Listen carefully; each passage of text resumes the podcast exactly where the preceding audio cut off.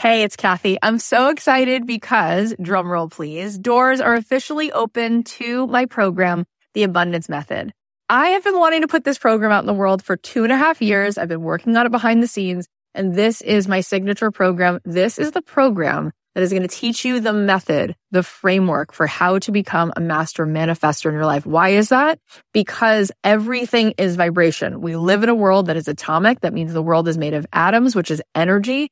99.9% of every atom is energy and less than 1% particle. So in order for us to manifest in our life, we need to become the highest vibe possible and to sustain that. This program is going to show you how to meditate and how to set your day on the right track so that you have a practice that can help you project your amazing energy into the world, which will bend the 3D, which will help you manifest in ways that you won't even believe. This is a transformative live 10 week program. It is designed to help you on this journey of spiritual awakening. It's going to give you tons of tools. I'm going to show you how to change your energy, master the manifestation once and for all, this is the first program of its kind. We're actually trademarking all of this framework because it is something that is so unique. And I think you're going to be so excited about learning it. Also, there are some bonuses right now. If you sign up before May 10th, you're going to get the following, a magic morning journal, which is going to help you every day to set your energy in the right way, daily prompts. Plus, you're going to get an exclusive podcast so that you can be listening to this program if you can't make the live Zoom calls, we can give it to you on a track so that you can be listening to it like you do a podcast. Also, you're going to get a pack of 10 meditations from me. And you're going to be getting a training that I just gave a workshop called Permission to be Rich, one of the best workshops I've ever done, which you will love. And there is a platinum level to this program. If you choose the platinum level, not only do you get extra coaching calls with me, you also get extra mentor support, but this is really cool. You also get a retreat included. My retreats are normally $3,000. You will get the retreat for free included. Plus, you will get a front row seat at that retreat because you will be on the platinum VIP track at the retreat. All of this is here for you. I'd love to see you in this program. I want to see you tapping in, turning on to that electricity within you so that you can find your way to the life that you were born to manifest for yourself. You can join us now at cathyheller.com slash join. I cannot wait get on in there, see what all the excitement is about. It's going to be so much fun. First, lift that glass ceiling. You don't have to worry about where the next ceiling is. Just look to the blue sky. And just imagine what if anything was possible.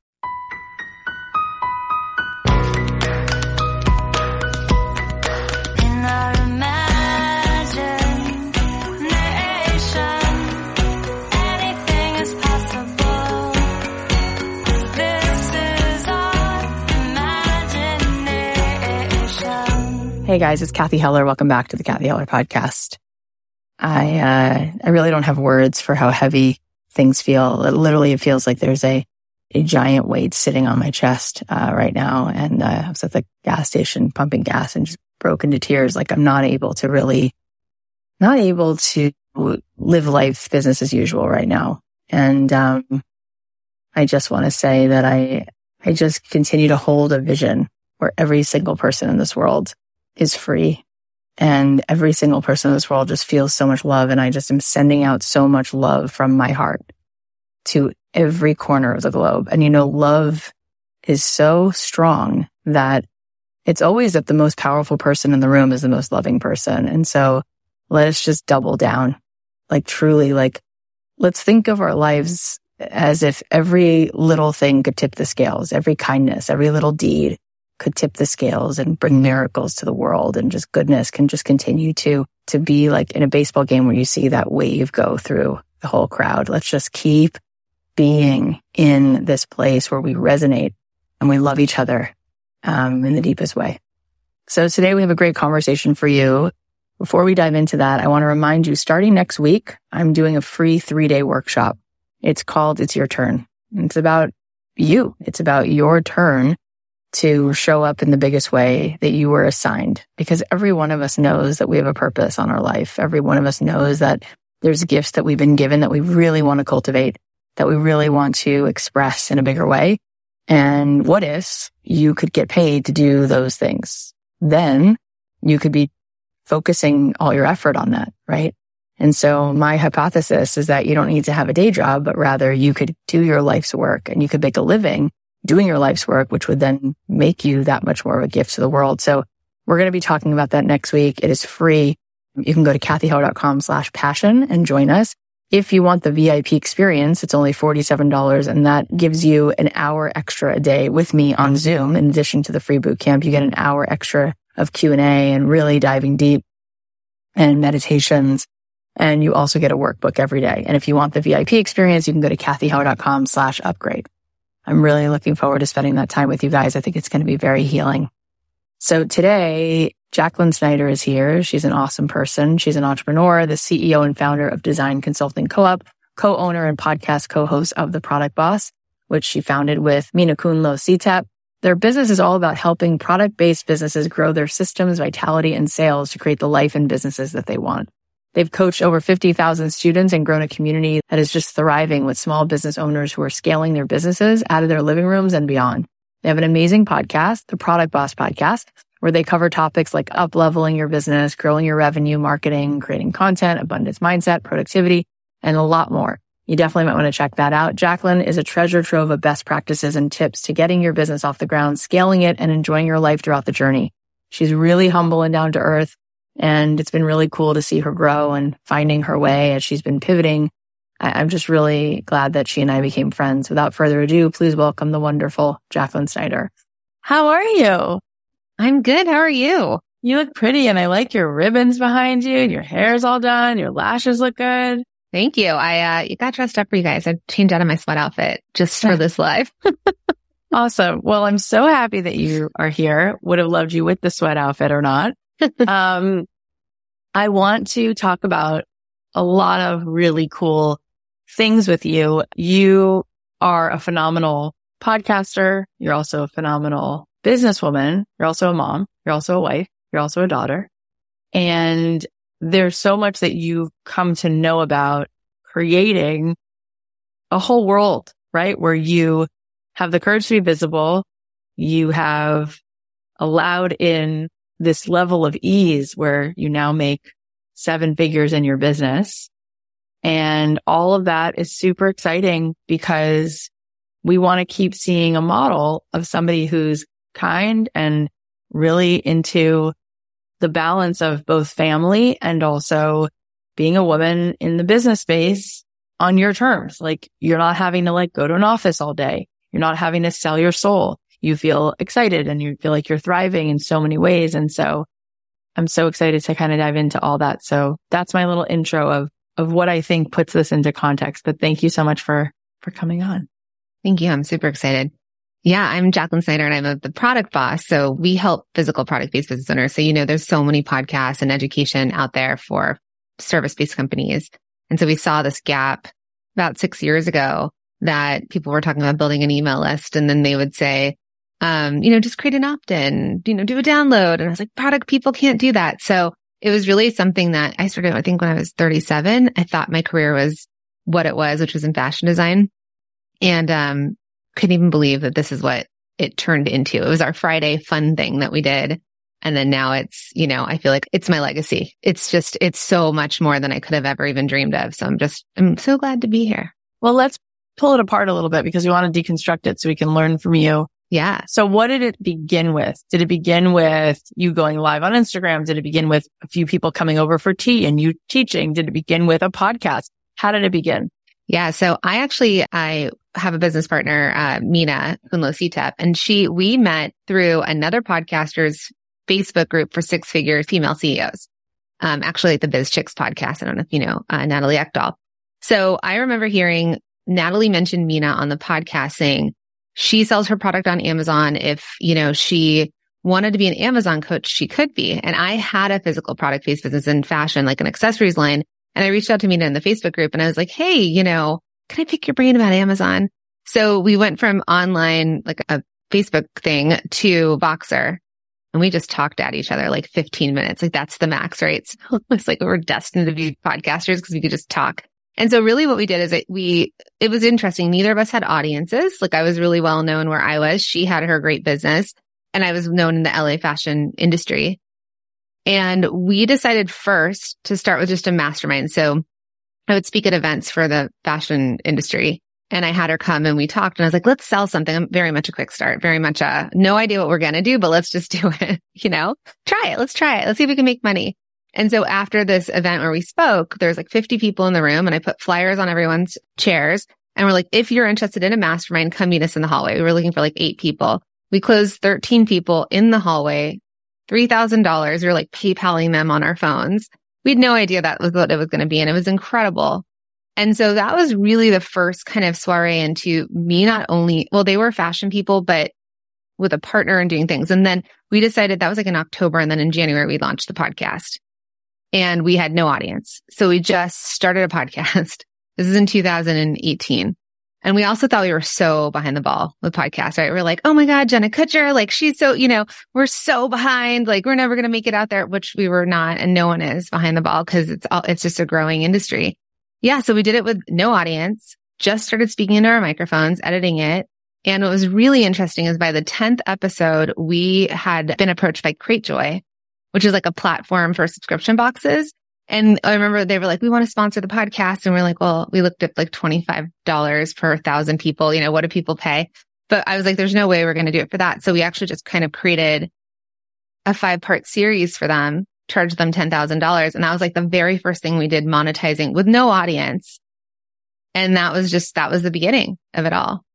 I love this story. You know, it's one thing for me to say it, but for you to hear it again and again from someone who's lived it, it's like, oh my gosh, what a cool possibility that somebody started this in 2018 and then was able to feel like they really got it off the ground and I love the quick start. That's definitely who I am. I know that not everybody's nervous system can handle just starting, but boy, is there so much reward in just diving in and you learn while it's messy. And, uh, I feel like a lot of really successful people adopt the quick start. Just like, just jump it, just try it.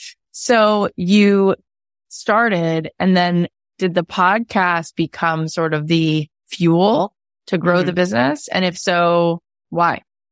Yeah. I mean, we, you know, we started an Instagram account, also felt like we were so behind on that, right? Everything just, you always feel like you're behind. Oh, I missed the boat on that. You know, sure. I missed the boat on that. So, um, the podcast was absolutely the thing where it just kind of organically started growing. And to be honest, we never took on sponsors until this last year we signed with HubSpot Podcast Network. So that's the only ad we've ever run other than our own. So it was really interesting because we just kind of watched the numbers grow. And what we did do though is we, you know, we got on other podcasts. So that was our reach too, right? We were able to get on other people's podcasts and do podcast swaps. And we kind of just did it. So that was our first thing. And we were just selling masterminds. You know, that was really, cause again, it was our Friday hobby and we like the money we made. We were like, we're going to go see each other somewhere in the country. You know, that was kind of the only thing we wanted from it. And I, you know, I think it grew because one, we're, we were authentic. Like we didn't fake who we are, who we are. There's no way I can fake who I am. I'm just, I am who I am. I always used to, you know, remember answering machines. You listen to your voice and I was like, oh, I hate my, my Valley girl voice, but it didn't matter. You know, there's an audience for everybody. And if they like you, they like you and they're going to listen. And if they don't, they're going to move on. So it was really great because that's sort of, and it still is our top of funnel, the way we reach the most people, the way we impact the most people. Like we're very connected. We're authentic. And I think that they see that. And we always get comments from people saying, you know, it feels like we're sitting down to lunch with our friends talking business. Yes. You know, so it's not intimidating. We don't talk about business in an intimidating way. Right. Right. I love that. And I just want to just circle one of the things you said, like it's top of funnel. So just so everybody kind of is on the same page with that.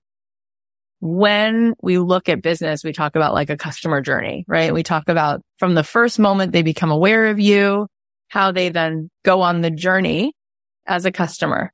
And so when we say top of funnel, it's like, oh, this is how we bring people inside of the customer journey. This is where they start. And from there, we're able to engage them and make it feel, you know, enough of intrigue is built there that they then opt into something. And eventually that becomes enough of a engine to grow the business. It grows. So that's where the funnel is beginning, right? So in every business, you look at like what is top of funnel, right? For some people, it used to be like, I remember when they would have promoters out on the streets of New York and LA giving postcards away to tell people about a band that was performing at a certain place. Like that was the top of their funnel. Maybe enough people actually show up at the show and then they get interested and then they buy the single and then those people become fans, right? Everybody has like a top of funnel and how awesome that for a lot of us, the podcast, which is something that feels very second nature. You're just like chatting that that can become the top of funnel. So for you, Jackie, to go further from that, what happens once people come into the podcast? They like you because you and Minna are very like girl next door vibes. And then what do you give them? What's the freebie or what's the next thing that they get to take a bite out of that leads them towards being in your world in a deeper way?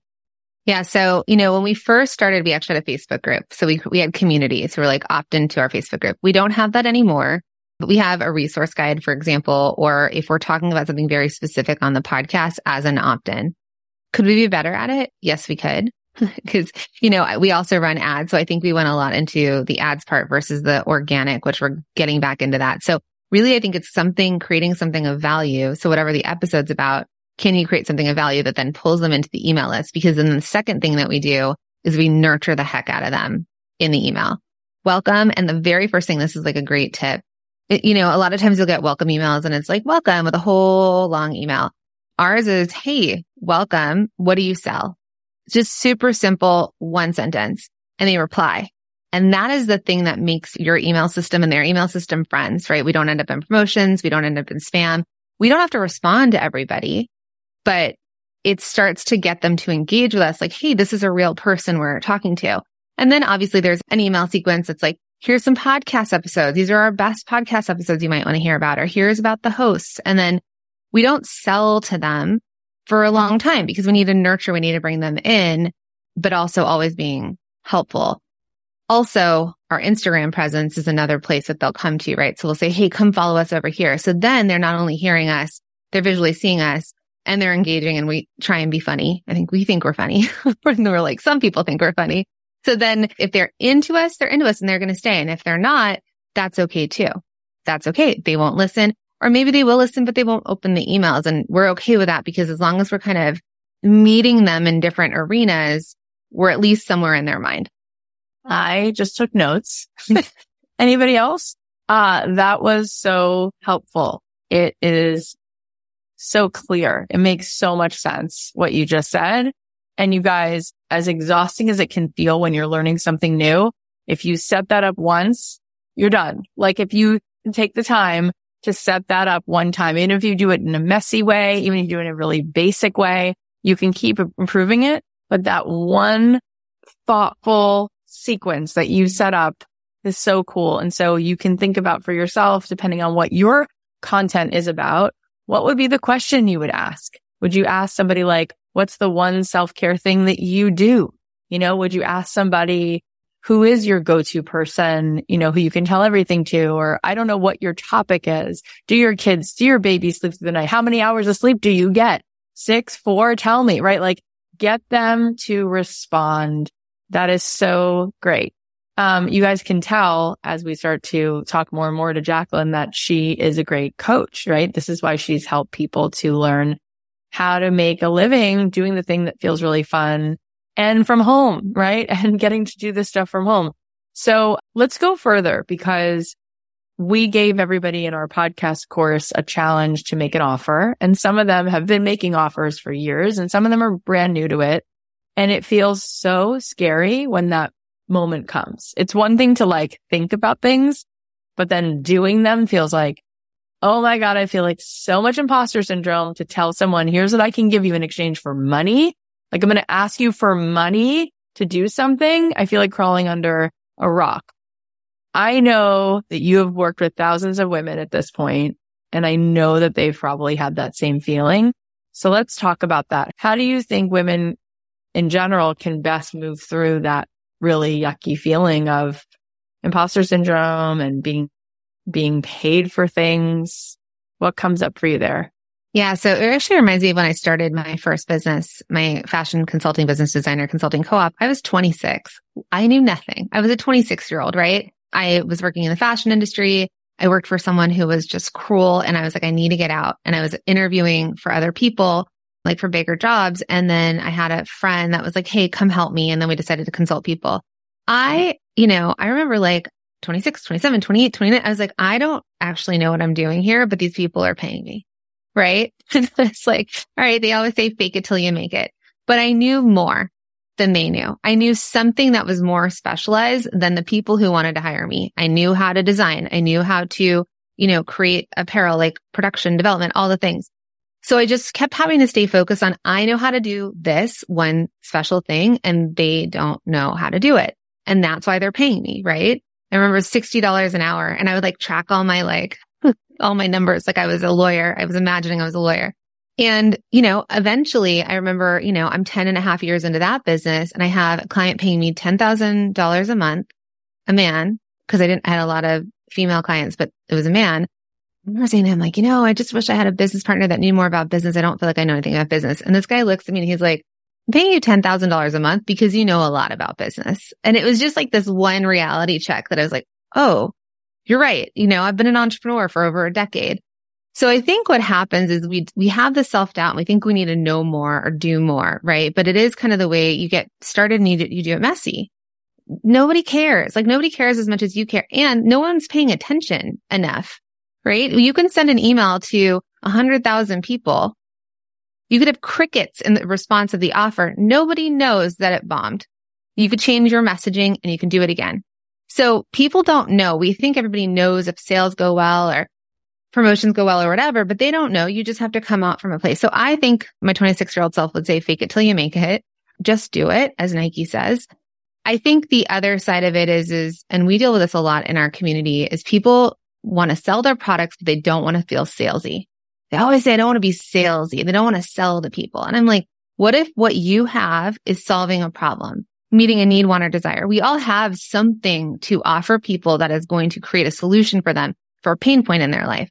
So it's not salesy. I joke. I'm like, you're not the guy with like the watches in the code in New York City that's like, buy my watches, right? No, we're not doing sleazy sales. We're do- making offers that are authentic and connected because you're connected with your community. You saw a pain point. That's why you started whatever business you started. So I think you do it messy. You just get started. You make the offer. It's okay if you fail. We failed. We have like 5 million downloads. We're a top podcast there are things that we've sent out in the last year that have just crickets. But nobody knows that until, until I just said it now. Nobody knows what bombed and that's okay. And then we pivoted and then we're like, okay, maybe this works better. So it's really, and again, in the product world too, I'm like, test and try, test and try.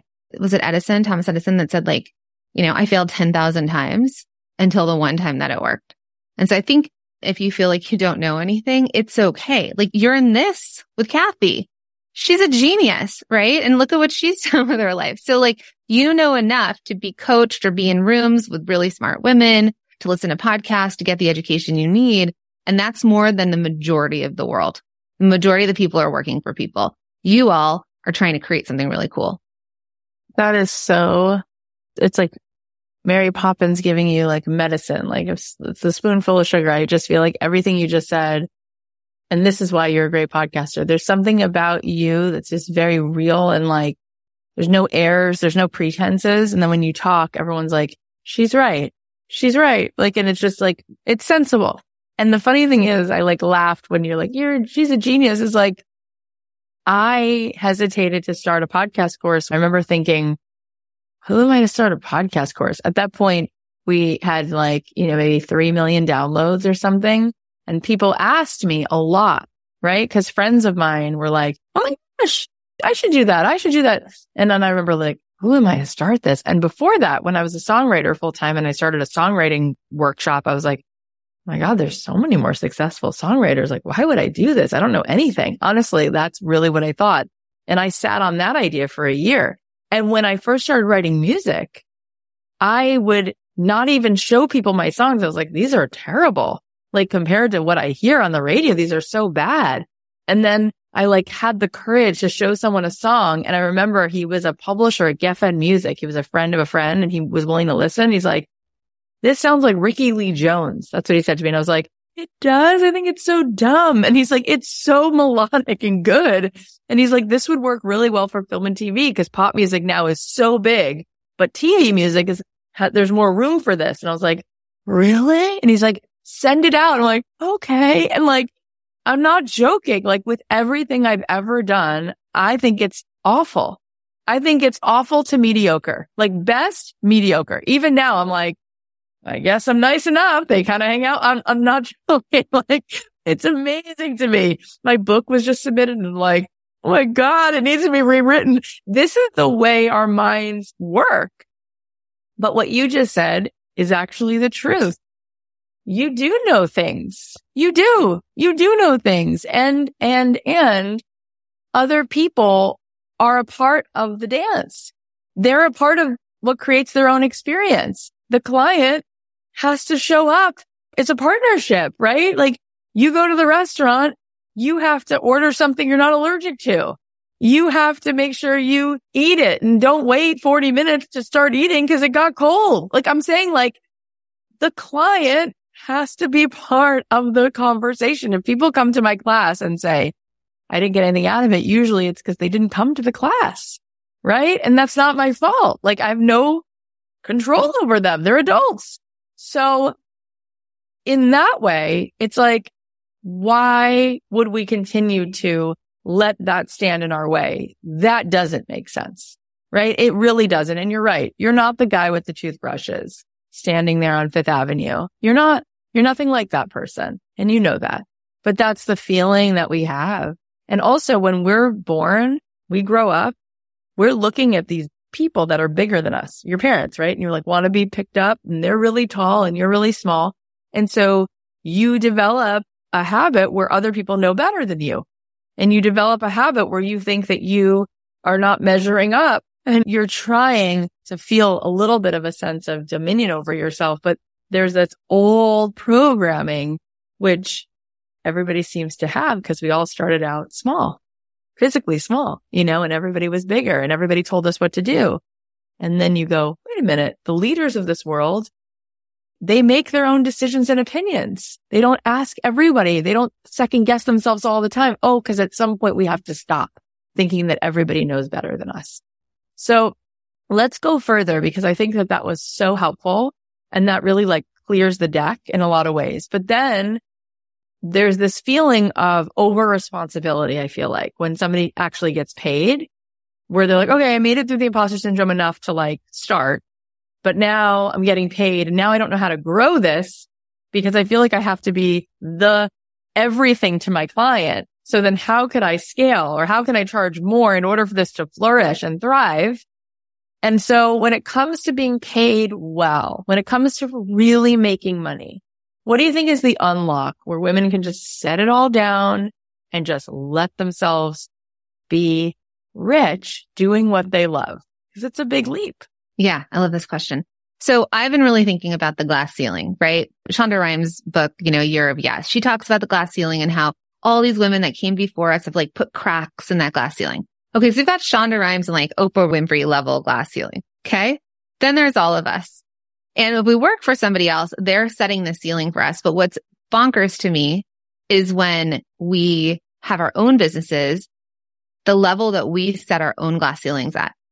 And I think that's the thing that's oh. nuts, right? Cause we're keeping like, we're keeping caps on ourselves. We're like, maybe this is Shonda Rhimes up here, right? Maybe this is your employers here.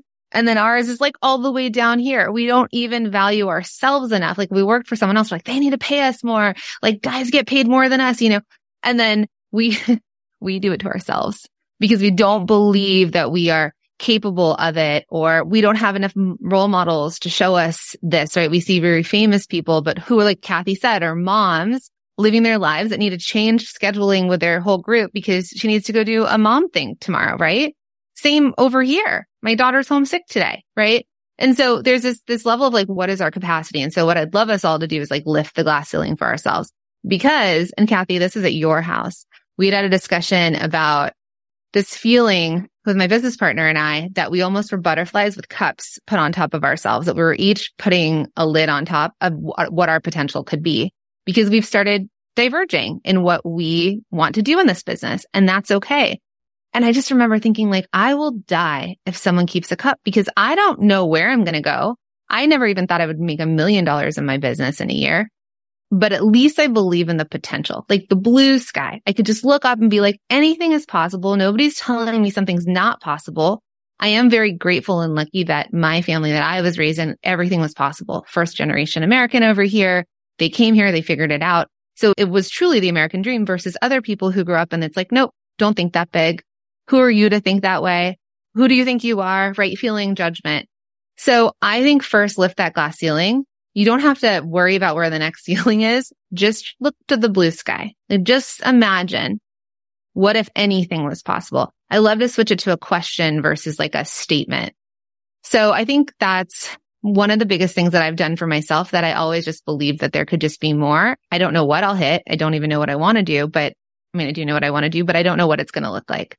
I think that that says it in such a beautiful way. It's so much, it's like poetry. It's so much poetry when you say that idea of the butterfly with the, the glass on top of it. It's such a perfect illustration of it. And I love this concept that there's been a glass ceiling placed on us, but why would you place it on yourself? That makes no sense.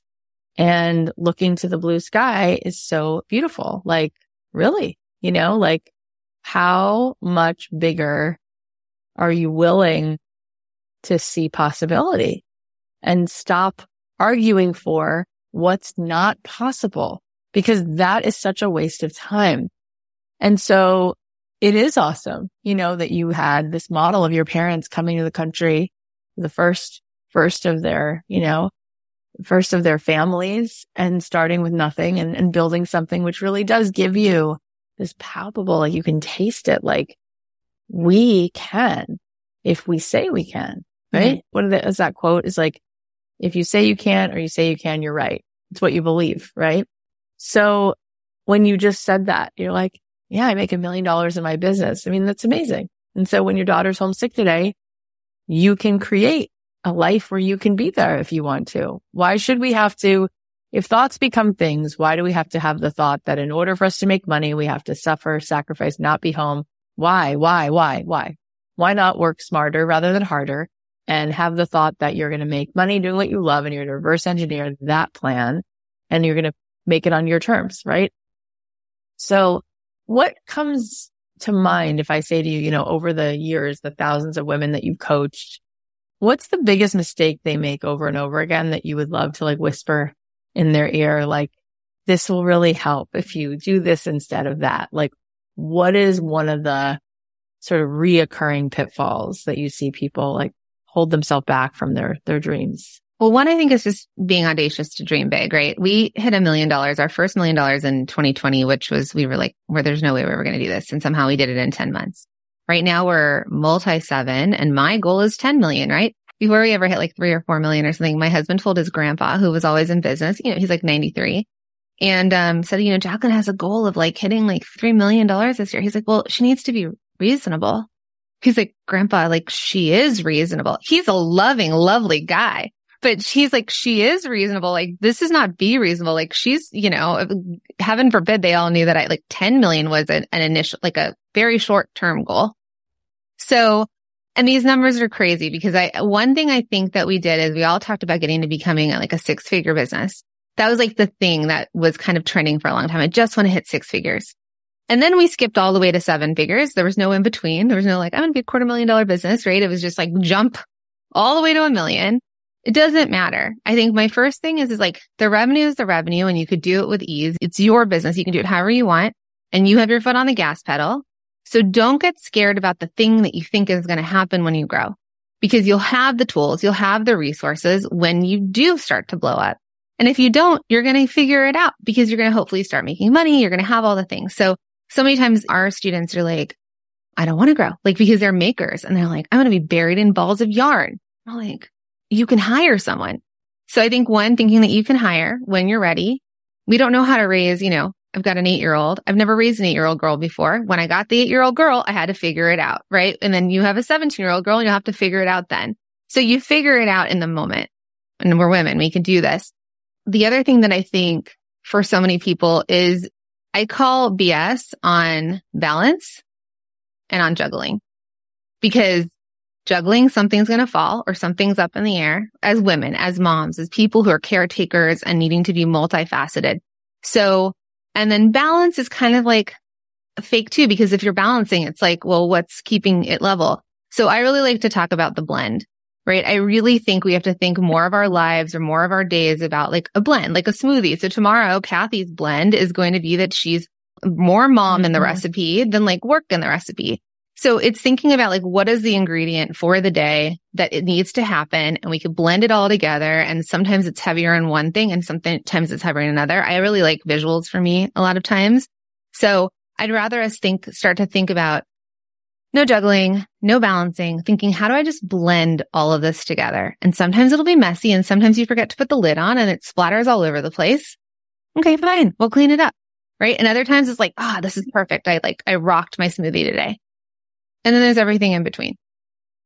I love that. That feels so good to me. I've never heard the, the blend or the smoothie analogy, but it feels right. It's the truth. It's like some days there's more banana, some days are, but there's never like this perfect, like, yeah, it's, it's harmonious. There's equal amounts this and equal amounts that. And this is where we make great the enemy of good. Cause when you tell yourself something that your brain doesn't believe, you won't see the evidence of what the next step is.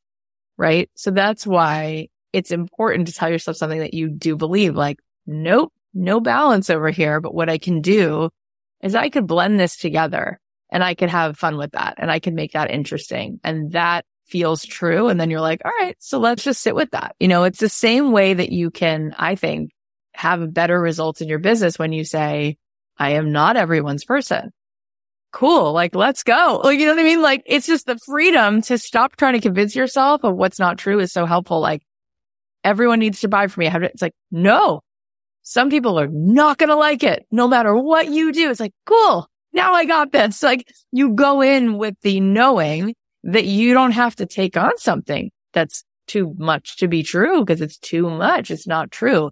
Tell yourself the truth. Not everyone's going to like me. I don't have to get everybody on board. Not everybody wants what I'm selling. Not everybody wants to pay, but there's a buyer at every price. The value is the value. Some people will see this as valuable and they will buy it and I'll be their person. Great. Let's go. Wheels up. Mm-hmm. So I love, love it. What is your current dream? Like I know that you and I talk behind the scenes and this is what I think is really juicy. Jill Stanton was just here and we had a conversation about her like in real life experience of things. And it was so helpful and cool. What for you is something you've learned recently that's a little bit challenging that you've learned from it? You're leading your way through it. And what is the, the next sort of dream on the leaderboard for you? Jill has been actually such an impactful person in my life too. Just so we, you know, you listen to Jill and you're like, yes, Yeah. So, so you, you kind of mentioned it earlier about like resourcing other people, right? Mm-hmm. Talking to lots of people, getting feedback. And I've been in a partnership for the last six years with someone who was my biz bestie, feels like family. And we're sort of transitioning. You're kind of first to hear it here that it will be fully me at the product boss. And what I forgot about myself was that, at, like I said, at 26, I started a business. My friends were all working for other people. I started a business and I didn't have, there were no masterminds or podcasts in 2004. You know, when I started this thing, it was, it was me figuring it all out and I didn't have people to resource. So I kind of just did what I did. I didn't have coaches, none of it. Maybe one colleague who worked down the hall at the office building I was at. So I forgot to trust myself. I forgot that like I have a gut feeling, don't always have to resource and ask other people, but in partnership, you do, right? Like there's this level of like needing to pass through things through filters. Yeah. And in this transition out of partnership into solo, it's starting to trust my gut again, right? This is me. This is my business. This is my life. I go to sleep with the bills. I wake up with the bills. So I got to figure it out and it's my life to live. And that's why I started a business was so I can kind of decide what kind of life I want to live and who I want to work with and all the things. So and we're all, we're still friends. We love each other, all the things, but it's just, I'm going to be transitioning to fully being the host of the product boss. So I've really been, you know, my husband said like, I'm in a chrysalis and he's like, you know, the caterpillar turns into mush, which I've been, and I feel like I'm coming out. of the mush. Um, I feel like I'm getting more clarity, but I also know I was in um, Italy in like the Doge's Palace in Venice. You looked so amazing there. You were like glowing and I'm looking at all your scenery. I'm like, I love that you just went to Italy. Amazing. Yeah, I took and I was able to pay for my mom and my whole family. And we did a first class thing. This was like the goal I really wanted to do. This was like a big thing I want to do for my family. But and your mom just survived a really serious illness. She's, I mean, she's got stage four cancer. So she's, but she's in a good place right now. So we're definitely like, you know, we're trying to live our life in the day. Cause when someone you know is sick, we don't know what days we have. So it's like, let's just live in our day. So I think there's that being in the moment. And then when I was in this Doge's palace, I was like, oh, he had his like conciliary, you know, like everyone always has like their people, like there's the people around the kings and the mayors and everything totally. like that. so it's like, I can still resource people, but in the end, what does my gut tell me? What am I most aligned with and what works the best? Because I have to think about, because I am the leader. I am the visionary. So I think it's kind of like trying to re, for me, it's getting back into who I am at this stage of my life with a business of this size that I've never been in this position before. So I'm just kind of figuring it out, but that's okay. Right. That was very generous for you to take us through that. And I think it's really important. I think it's also something that we all can relate to that it feels scary to make a change, especially when the change is around support. And also it is uncanny how our gut always knows what our alignment is. It's just the courage to choose it. And when we get good at having the courage to choose our alignment, there's a lot more ease when we are willing to say, wow, this is inconvenient that my gut is telling me that this is no longer my alignment, whether it's having a certain relationship or it's having a certain role in a relationship or having a certain price that you've been selling. Like, but your gut is very clear with you. So when people tell me a lot of times, I don't know what to do, I go, no, you know what to do. I don't know is usually I'm scared.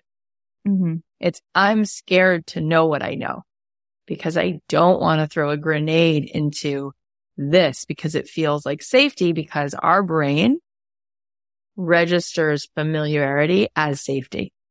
Well, that's very tough because life is ever changing because you, me, we're all growing all the time. And so we have this push pull of like, let's keep it the same because the brain thinks that will be safer. And then your soul's like, no, no, we got to move. Like we got to grow out of this shell. We got to move. So as a business owner, as a wife, as a mom, as a person, if we could really get that lesson, I mean, this is why in Buddhism, as a for instance, I mean, I'm Jewish and I still love a lot of things from a lot of different wisdom traditions. One of the things in Buddhism is this like really clear focus on change is the only constant. Yes. And so why they do well in certain regards is because there's an unattachment. They're not attached to it needing to be the same because they are always prepping their nervous system for the fact that change is part of the landscape all the time. And therefore you can lean into what you know to be true in every moment. And it, it sometimes means I have to have a hard conversation with my partner and you can see it from her face and her glow. They're okay because they're loving and mature and they approached it with love and maturity. And so everyone gets to choose their alignment. And we've recently on my team made some changes.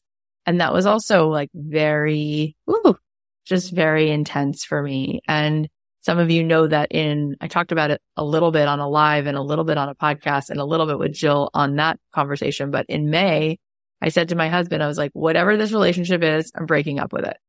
This relationship and this dynamic, I'm breaking up with it. And I was just at a point where like that was what was. And now I don't even recognize it. I was driving home from dropping my kids off from school going, I can't believe I'm going back home. And like the energy between us and everything's different. everything's different. He's going on a trip next week, which to do a writer's boot camp with Adam Carolla. He's having his 50th birthday. He's writing a script. He's taken it on himself to like want to do a lot of things around the house. He went back to work. He's happier. Like, I mean, everything's different. And, um, by the way, as an aside, him going back to work was the changer because it turned out that my big genius idea that I would make enough money that he didn't have to work anymore was the dumbest thing because he stopped feeling good about himself, which meant I stopped respecting a person who's not in flow. He was sitting around and feeling emasculated that he had agreed to sit around because I was like, you don't need to work. I make all this money. It's like, what vibe is that? So then I'd come in the living room and go, what did you do today? he's like, nothing. I did nothing. And I'm like, oh my God. it's the conversation I literally just had yesterday. so I was like, I'm breaking up with it. It's over. And I thought it was over. I thought we had both served each other in beautiful. No, he was like, what if I just go back to work? And I was like, try it. And it's just like from there, he had all this energy, starts working out. So it's like, it's just like he's back to life because it's not about money. It's not yeah. about how much money he made. And I used to be like, why would you make that kind of money? I can make this money. You should just do laundry. It's like, oh my God.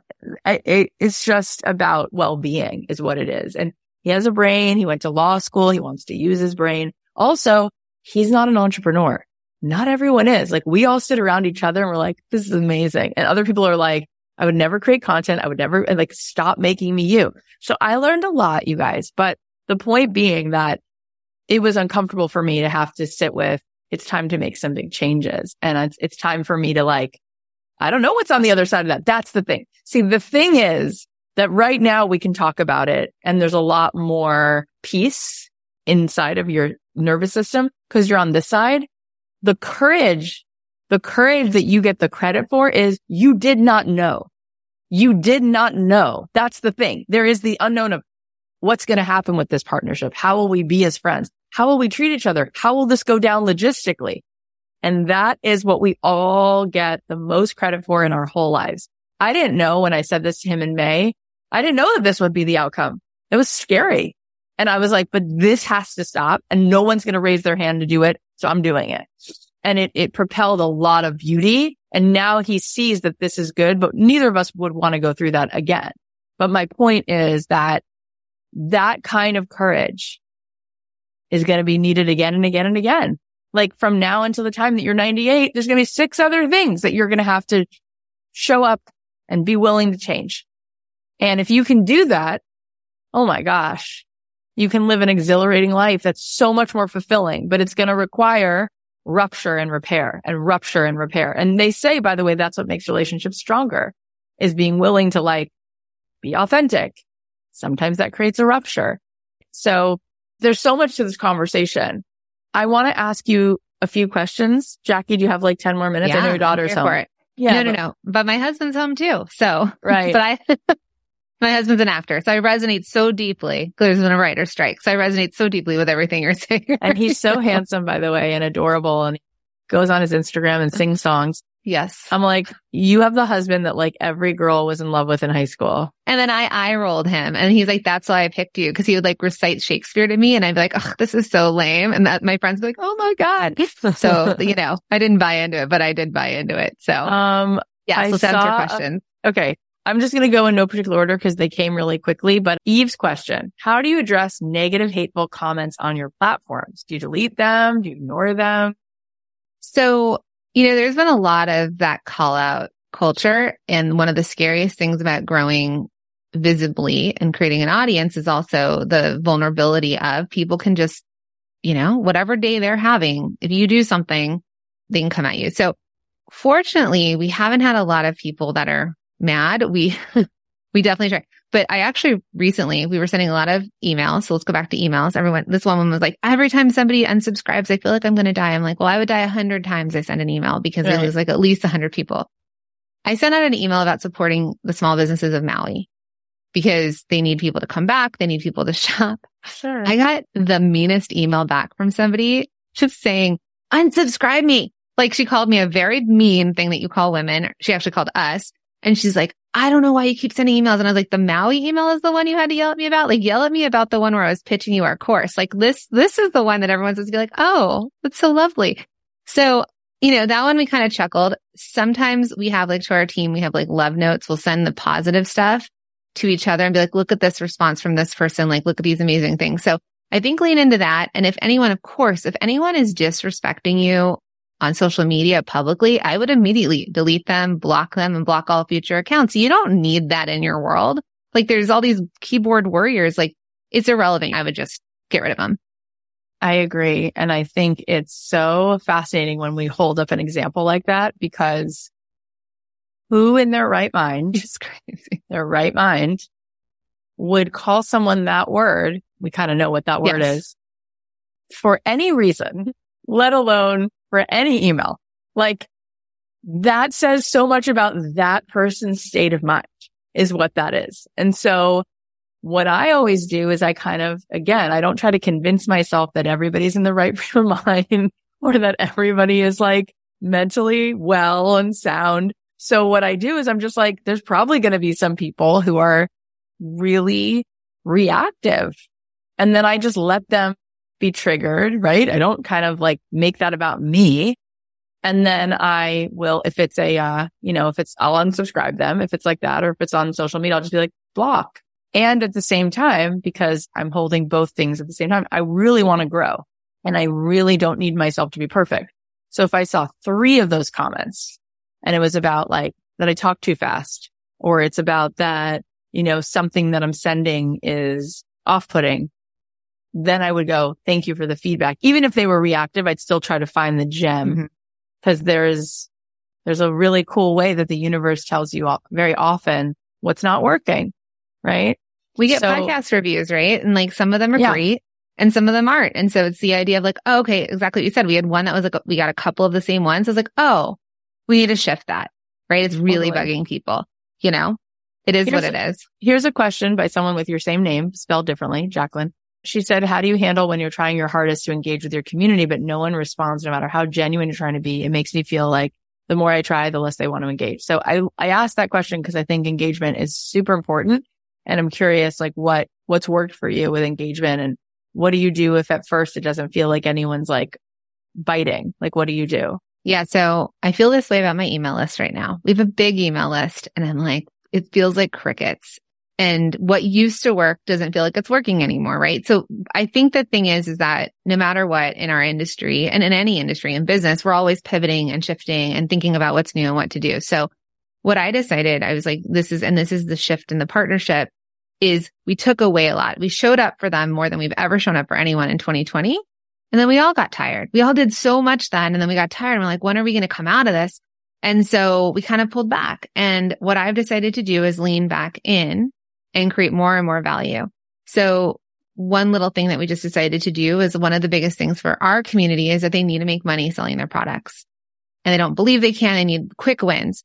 So I'm doing these money tips once a week now on, I'm like on a Tuesday, I'm like, here's how you're going to make money this weekend. Try it out. Respond on Monday. So I'm trying to engage the list by just serving them something, no sales.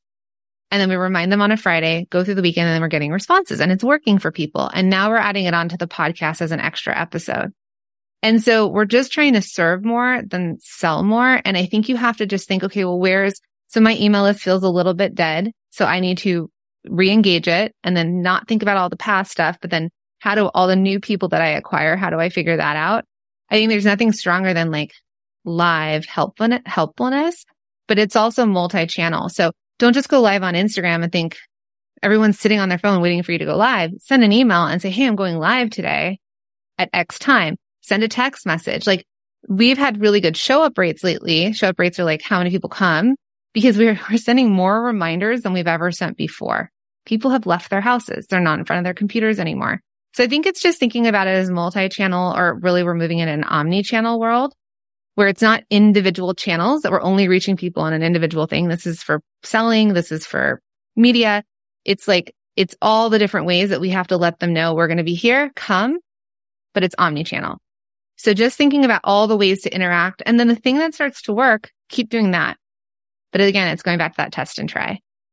I love that. And I just want to say as a, uh, news update, breaking news that people are self-involved. Oh. And we all are. Like if you look at the brain, if you like opened up the brain and looked at it, your brain thinks a lot about itself.